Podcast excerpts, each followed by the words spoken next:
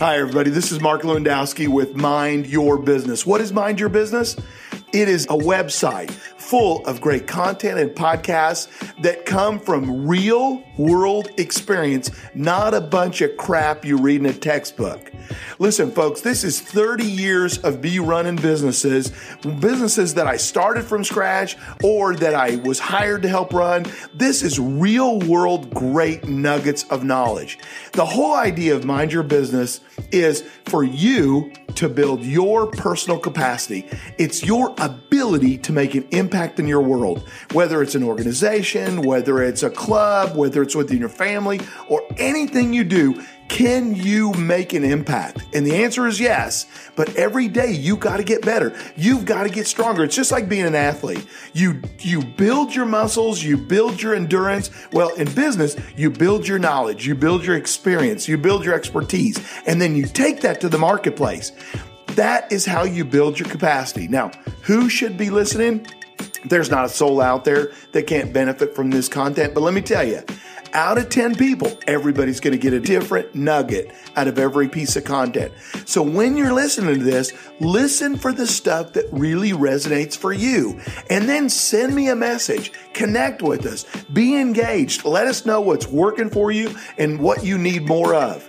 This is going to be a great, great adventure for all of us. And I'm very excited that you're a part of what we're doing.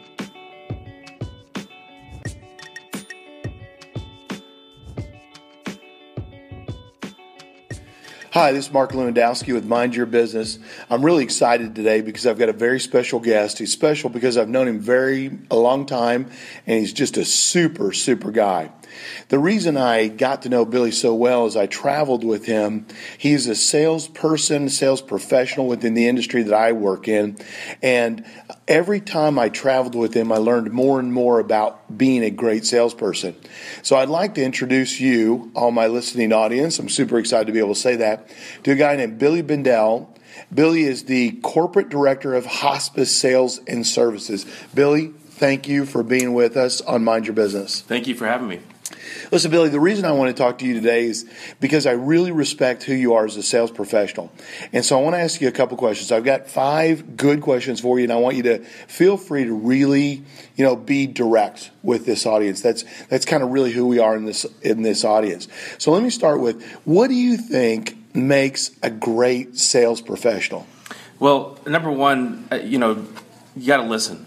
Listening is key. Listen to the customer's needs understand what their needs are, and adjust your way of, of selling or what you're selling to them to best fit their needs. Uh, listening is important.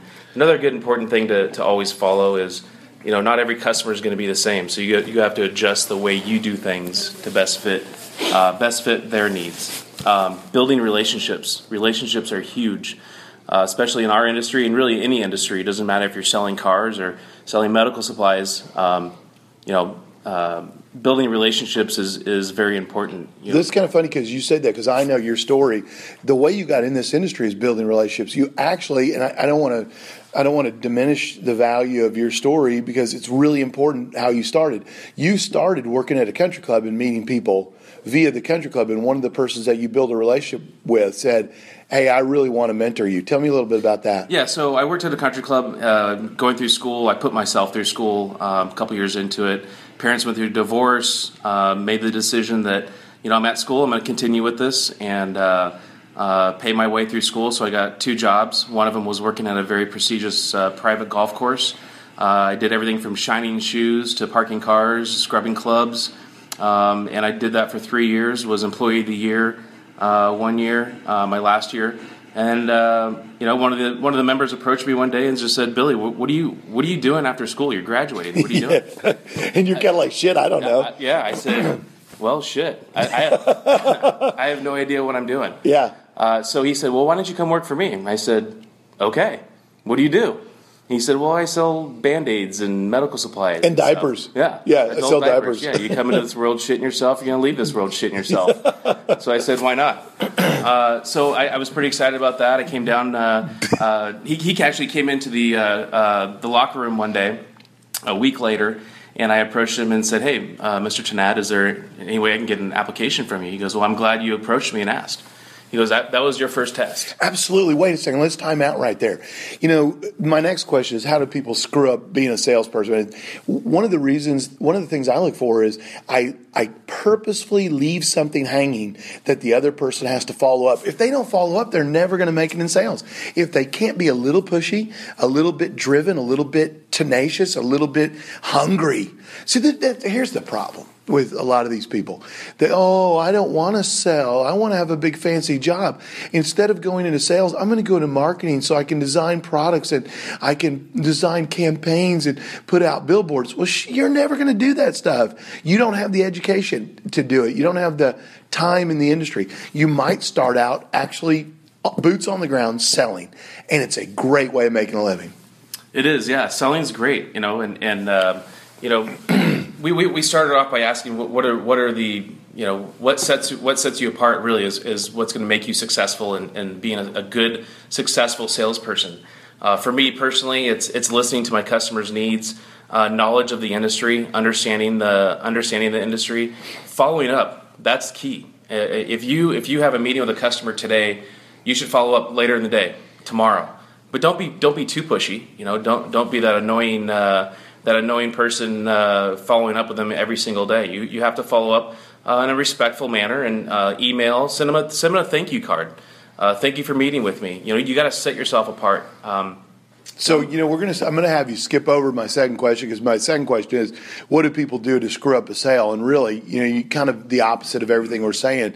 They don't listen. They're too quick to present their own materials instead of listening to what the needs of the client are, and then they don't follow up. But what, what's really important here is give me that one thing that you found is absolutely your secret to being successful as a sales professional. Always bring something new to the table. Every single one of my meetings that I have, quarterly reviews with my customers, I bring something new. Whether it's a cost savings, something little here, little there, new product, something exciting, something that I can bring. If you're just meeting with your customer just to meet with them and shoot the shit, you're getting nothing done. There's you're wasting their time and you're wasting your own time. You know, you're continuing to build that relationship always, but bring something new. If there's a, if there's a, a new rebated contract that you have with a customer or a, excuse me a manufacturer, you know, bring that to the table. 25 cent savings here and there. Uh, a new program that you have. You always have to be bringing something to to your customer to set yourself apart. If you're not, your competition is going to be in there, and they're going to be bringing something to the table that you may not have and you know building that relationship is always important but you have to always be bringing new things to your customer okay so we uh, we uh, had you introduced as corporate director of hospice sales and service which is interesting because that first word is corporate so we, you've gone from a small company to a bigger company now to a big company. I think you said you guys are the fourth biggest With, in your industry sector. Is that correct? Yeah, we're the fourth largest. What about so, 1.5 billion in annual sales? Yeah, that's a lot of diapers. thank you for cleaning up the di- the butts of this world. But yeah. let me move on to saying this. Uh, when I went from a small company that I owned and ran, and then we sold it to a group in New York, we all of a sudden went to a corporate environment in which things started slowing down. I would want to respond to my client and I couldn't get the damned contracts out of legal or I couldn't get a report out of finance. So one day we typed out or printed out a big banner and hung it above the finance office and we said, the Office of Sales Prevention. And though when the guy showed up, he was so pissed at me. But it, it started a dialogue within our organization about things within an organization that stop salespeople from being successful. And what's funny is you and I were just walking to lunch and you were having that kind of conversation. What is it, it within your corporate environment that slows, stops, or eliminates sales? And what have you done about it? Well, I can tell you one thing. Again, we go back to building relationships, whether it's a, whether it's a customer, potential customer, or within the industry, within the within our within our corporation. You're always building relationships. Now, we are we're always going to hit snags. We're always going to hit roadblocks, and there are always going to be some things that come up that we have to uh, you know find pie in the sky. Um, so one thing that I've I've really uh, implemented, and, it, and it, I didn't do it in the first three four years of, of working in the industry, and I pissed a lot of people off. I bulldozed, um, and that was not in my best favor. Uh, didn't work out. Um, people didn't want to do things for me. So in the last 10 years or so, I've, I've realized that, you know, you got to make friends with people within. Um, you know, you may think that that person's a jackass, and and they you know may not be uh, working as hard or as fast as you think they should be, but you have to make friends within within within the uh, within your company. So when I say that, you know, I deal with contracts, I deal with pricing, I deal with HR, I deal I deal with a lot of aspects within within our company, a lot of different div- divisions. I have go to people that I go to and I trust. And when I when I, even though I'm a corporate director, when I call them or shoot them an email, they're answering it and they're going to get to it quickly because they respect me. So respect is huge. You have to have people within your industry respect you. Do you ever have to hold people accountable, even if they don't report to you? But do you ever have to go into somebody and say, "Look, you blew this for me." Absolutely, and and you have to be honest. If somebody, if there is a person that screws something up, you have to be honest. And and and sometimes honesty hurts. Look, we're working on this million dollar deal. You screwed this up. You you you are the person that screwed this up, and we need to talk. How are we going to prevent this in the future? Why, why did we screw it up? What can we do? So, as the managing partner of my company, you know, people when I tell them to move, they, they should move. Okay, so the problem is I, I hear from all the different departments how they feel about sales. So I don't have the same problems as some of my salespeople do. But here's what I hear them out there thinking. They think all we do is travel on these awesome plane flights, stay in these wonderful hotels, eh, go out to dinner all the time, you know, show up to the office late and leave early and every lunch is fancy and fabulous. They don't really understand that this is an exhausting way of making a living. So some of the times I feel like there are people that don't understand how hard we work to get somebody ready to say yes. So my strategy is to help them understand what we go through and what it is. What is the life of a salesperson? That you might get the phone slammed on you 20 times in a row, and then on the 21st time, somebody says, Okay, I would like to visit with you. Or, okay, come talk to me. How do you deal with um, helping somebody understand what it is that you're going through as a part of your story? Well, I can tell you one thing: they're always going to have issues between operations and sales. It's just it's the nature of the beast. So operations feels that they're they're uh, the reason why uh, the company is moving, and me as sales, I'm the reason why we're all making money because I'm bringing the sale in. So, uh, what was your question? Well, let me. I'm going to jump. How do you communicate? And I'll I'll tell a little story. About a year ago, we were the the dynamics of our industry were changing so so quickly, and my operations people didn't want to come along. So what I started doing is bringing my salespeople in an operational meeting every Tuesday at 10 o'clock.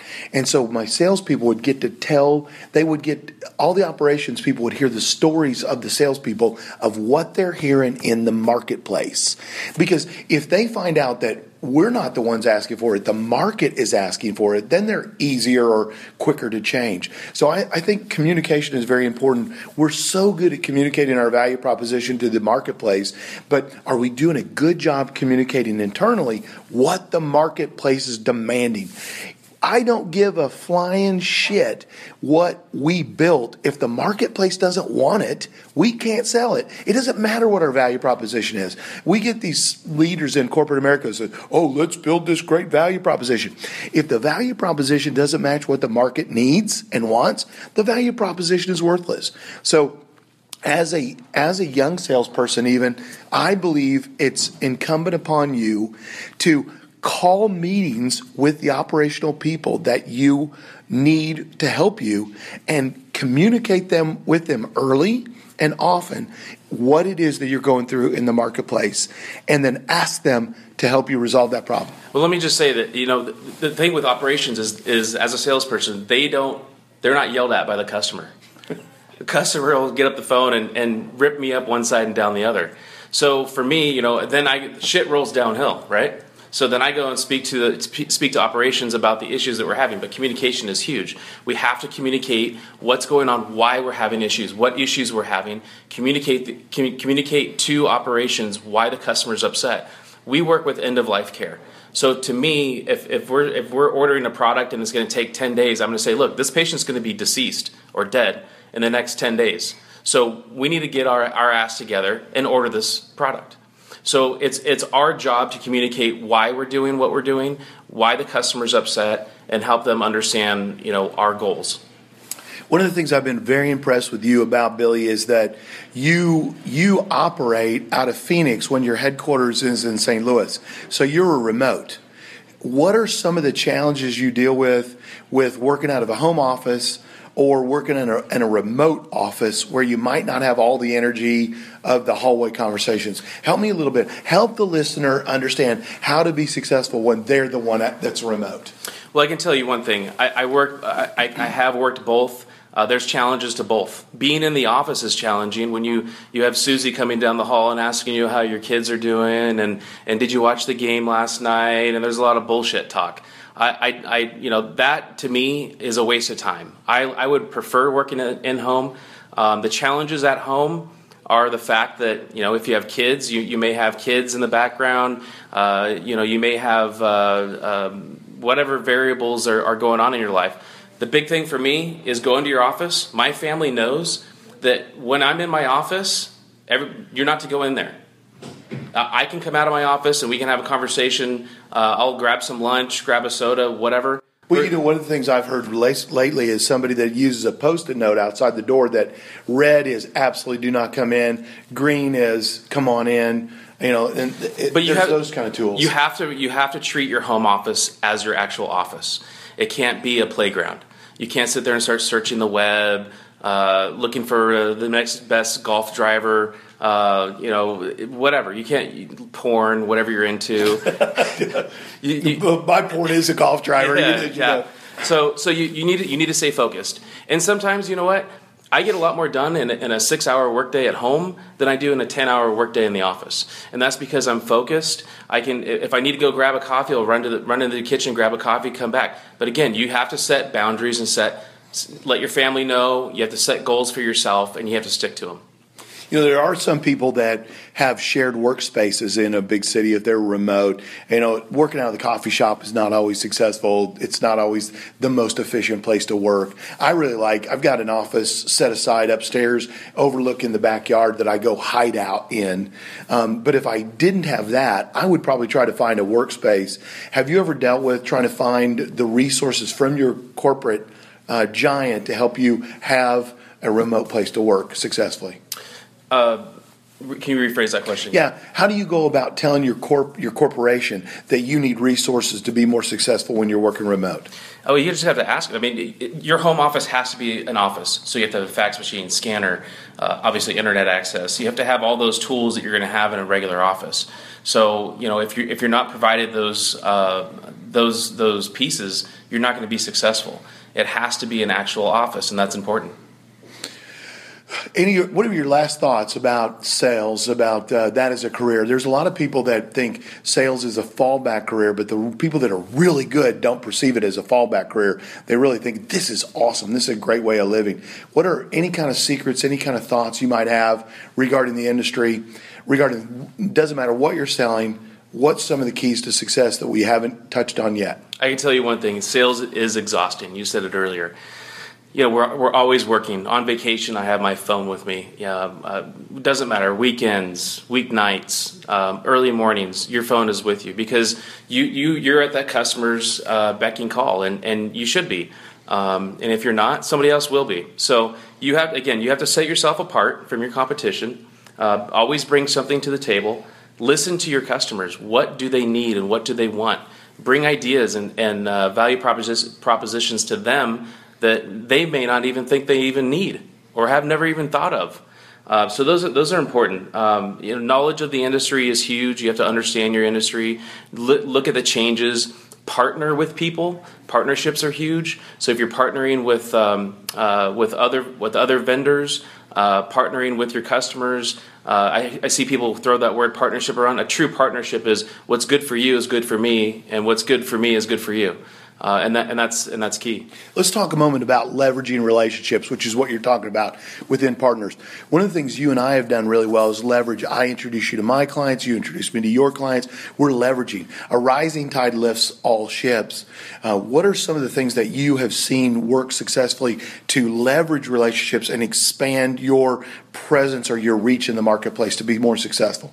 So I, I think you know, as you and I have partnered together, um, it's been it's been successful. It's taken a little bit of time, obviously, but we have we have found our niche. We have found what our customers want and what they need. We saw something years ago that our customers would want down the road and and ahead of what they thought they needed. So you have to be ahead of the marketplace, ahead of ahead of your competition, but understanding that um, that they need uh, they need these things before they think they need it. When you and I partner together to collaborate and, and, leverage our relationships, for me, it's as simple as looking at my budget and saying, yeah, okay, I'll spend that money. But for you, you work for a big organization. You have to sell upstream that people should spend money or the corporation should spend money helping you be successful leveraging relationships with me. Tell me about that upstream selling. So that upstream selling is, is very interesting. I mean, you you have to work for a company that trusts you uh, your they have to they have to understand you have to bring a, a, value proposition to them that they understand. And what value is this going to bring to us to our company? What are we going to get out of this basically? You know when you're working for a large corporation it's what's in it for us. Um, so you know in, in, understanding you know in the beginning i put together a nice presentation for uh, for our board uh, presented in front of them, in front of them, showed them what customers you're working with, what customers our other partners are working with, and the value that, that this is going to bring in the future. The cost that we're saving just going to uh, to go going to these conferences together, saving money with that. Uh, the education that we bring to our customers, solidifying the business that we currently have, holding on to that. So those really is is the communication upstream and, and showing them what value we are going to bring to the company, the industry, and what changes we have moving forward. You know, you said it in that last phrase. You said it's all about the communication. It's communicating upstream when you've got a need. It's communicating across the corporate lines when you've got you need support. It's communicating downstream when there's a problem, and it's communicating with your client. And and when I say communicating, it's really about listening not presenting your value proposition.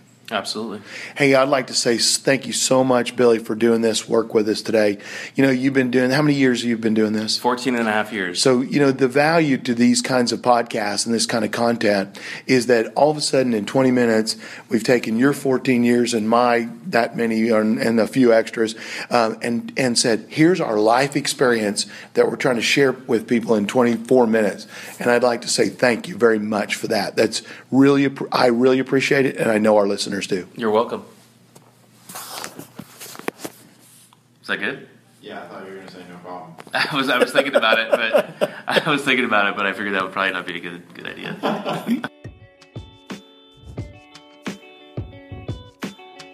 hey guys, this is Mark Lewandowski thanking you for joining me today. I'm really excited that you're enjoying the content. It means a lot to me, and I want to encourage you to go deeper into this content by visiting my website at marklewandowski.com. On that website, you're going to find more information like blog posts and all of the other topics we've talked about thus far. And while supplies last, I'm going to give you a copy of my book called Rattle Your Cage. It is a bestseller and it's an idea stimulator. It's designed to help you kickstart your ideas, get more and more out of your day, more and more out of the way you think and I'm excited about it. So go onto my website, go to the Connect section, fill in the information, and I'll send a book to you right away. Again, thank you for being a part of the special things we're doing. Tell your friends and your family members where you're getting this good content. And remember that some is not a number, soon is not a time, and damn it, luck is not a strategy.